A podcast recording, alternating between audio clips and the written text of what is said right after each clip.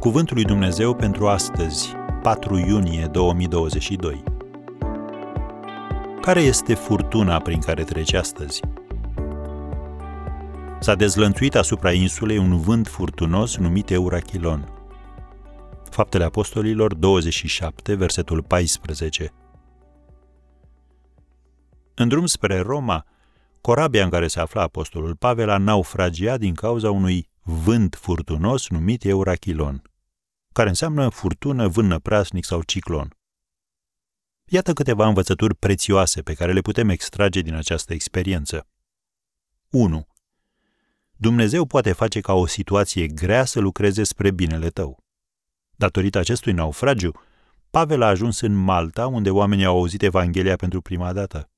În plus, când Pavel și cei care îl însoțeau au părăsit insula, localnicii le-au dat tot ce le trebuia pentru drum. Citim în Faptele Apostolilor 28, versetul 10.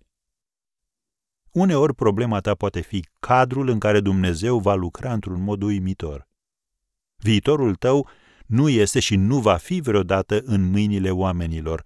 Viitorul tău se află în mâinile lui Dumnezeu și El protejează și se îngrijește de ce aparține. O a doua lecție.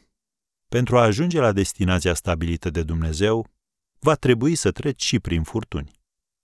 Călătorii din corabie pierduseră orice nădejde de scăpare, cum scrie în Faptele Apostolilor 27, versetul 20. Vor veni zile în care te vei întreba cum ai să o scoți la capăt. Dar prin harul lui Dumnezeu vei reuși. Vezi Psalmul 37, versetul 34. A treia învățătură. Furtunile scot la iveală cât de bine îl cunoști pe Domnul.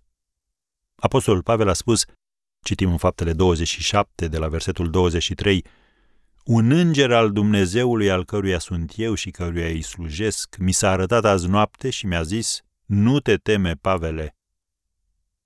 În vremuri grele descoperi cât de strânsă este de fapt legătura ta cu Dumnezeu.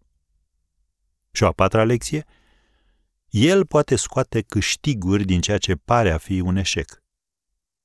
Putem observa două lucruri în această povestire din Faptele Apostolilor, capitolul 27.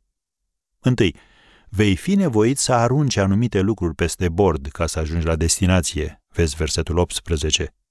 Și al doilea, în ciuda eforturilor tale susținute, ocazional vei eșua. Vezi versetul 20. În astfel de clipe trebuie doar să-ți amintești ce ți-a promis Dumnezeu și, conform versetului 25, să te bazezi pe aceste promisiuni.